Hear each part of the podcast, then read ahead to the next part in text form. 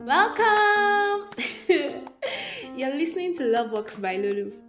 This is where I talk about trusting God through the seasons. I talk about God and relationships and everything in between. in simple words, you can call me the love influencer. Welcome.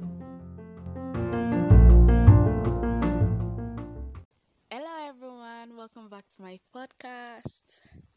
It's been a week, and last week I started a series um, titled Single and Reserved.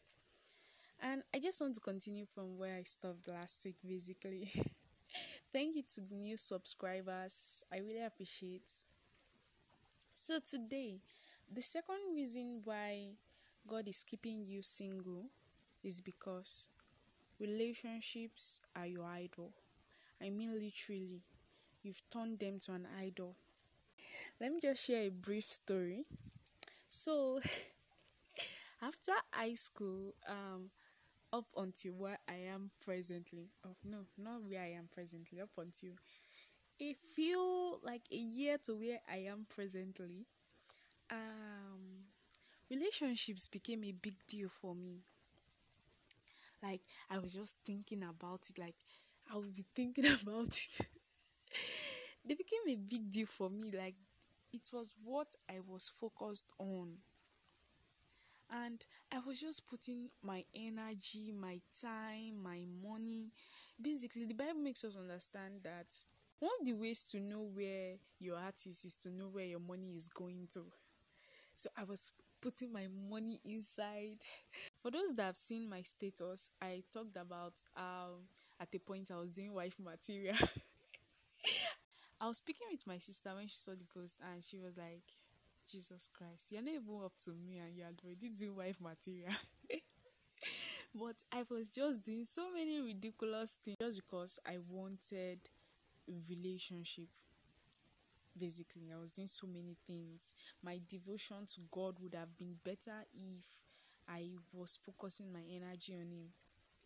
Colossians 3, verse 5 says, Put to death, therefore, whatever belongs to your earthly nature sexual immorality, impurity, lust, evil desires, and greed, which is idolatry.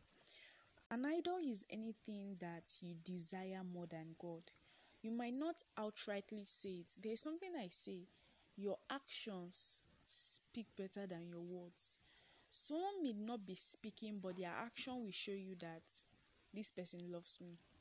An idol is anything that replaces your devotion to God. You might not outrightly say it as God, I am replacing my devotion for you. I want to go and focus on this relationship. I want to go and focus on on what's that word that Michael Todd used again? Oh yeah, I want to go and focus on securing the bag. but your actions speak those speak those words of this relationship is more important to me. And let me quickly share the scripture again. In Second Corinthians chapter 11 verses 2 it says God is jealous over us with a godly jealousy and he has betrothed us to Christ. God will never give you anything that will take your focus off him. You need to remember that now. This should always be a fixed point in our lives and to always remember this. One of the best ways to know okay is this god's will for me? If that thing is going to take your focus off god then god is not going to give you because he's not going to lose you just because he is giving you a blessing. He's not going to lose jesus already made a promise that he's not going to lose you.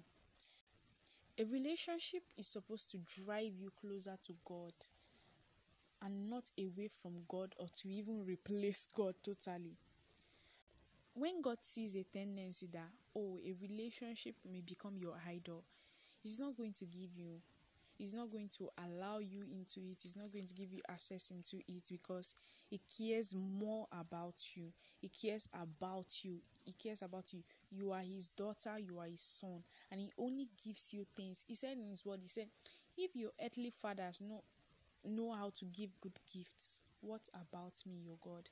He knows how to give wonderful things. Another reason why God keeps people single is because they have nothing to offer.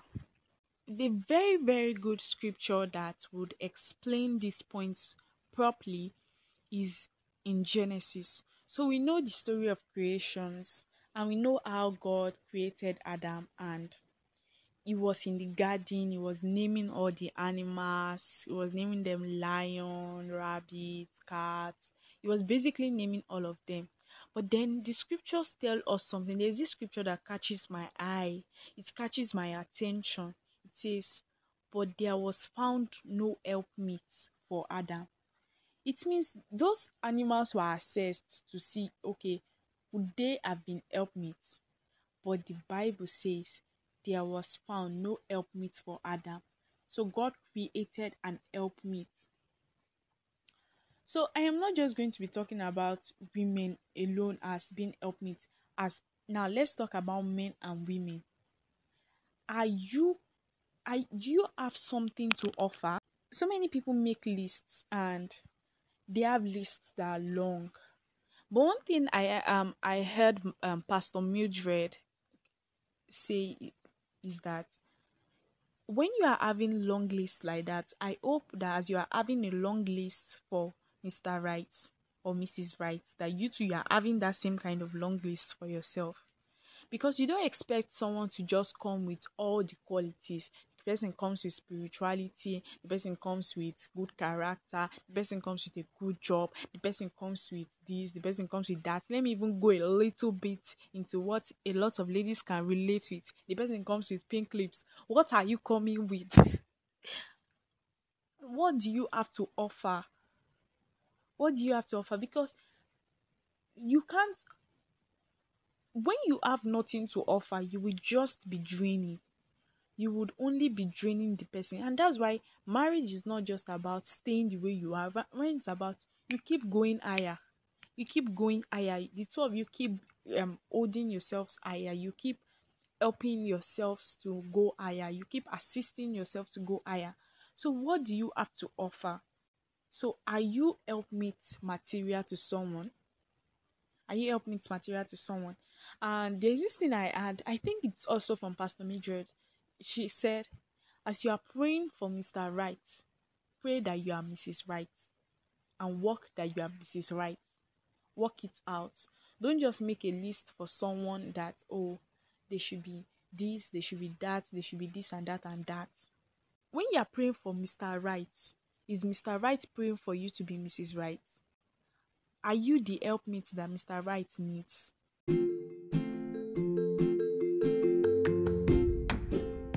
Thank you so much, guys, for listening. I would love to hear your thoughts. Leave me a voice message. And oh, please don't forget to leave a review. That would be really great. Thank you so much, guys. I'll catch you guys in my next episode. Lots of love. Bye.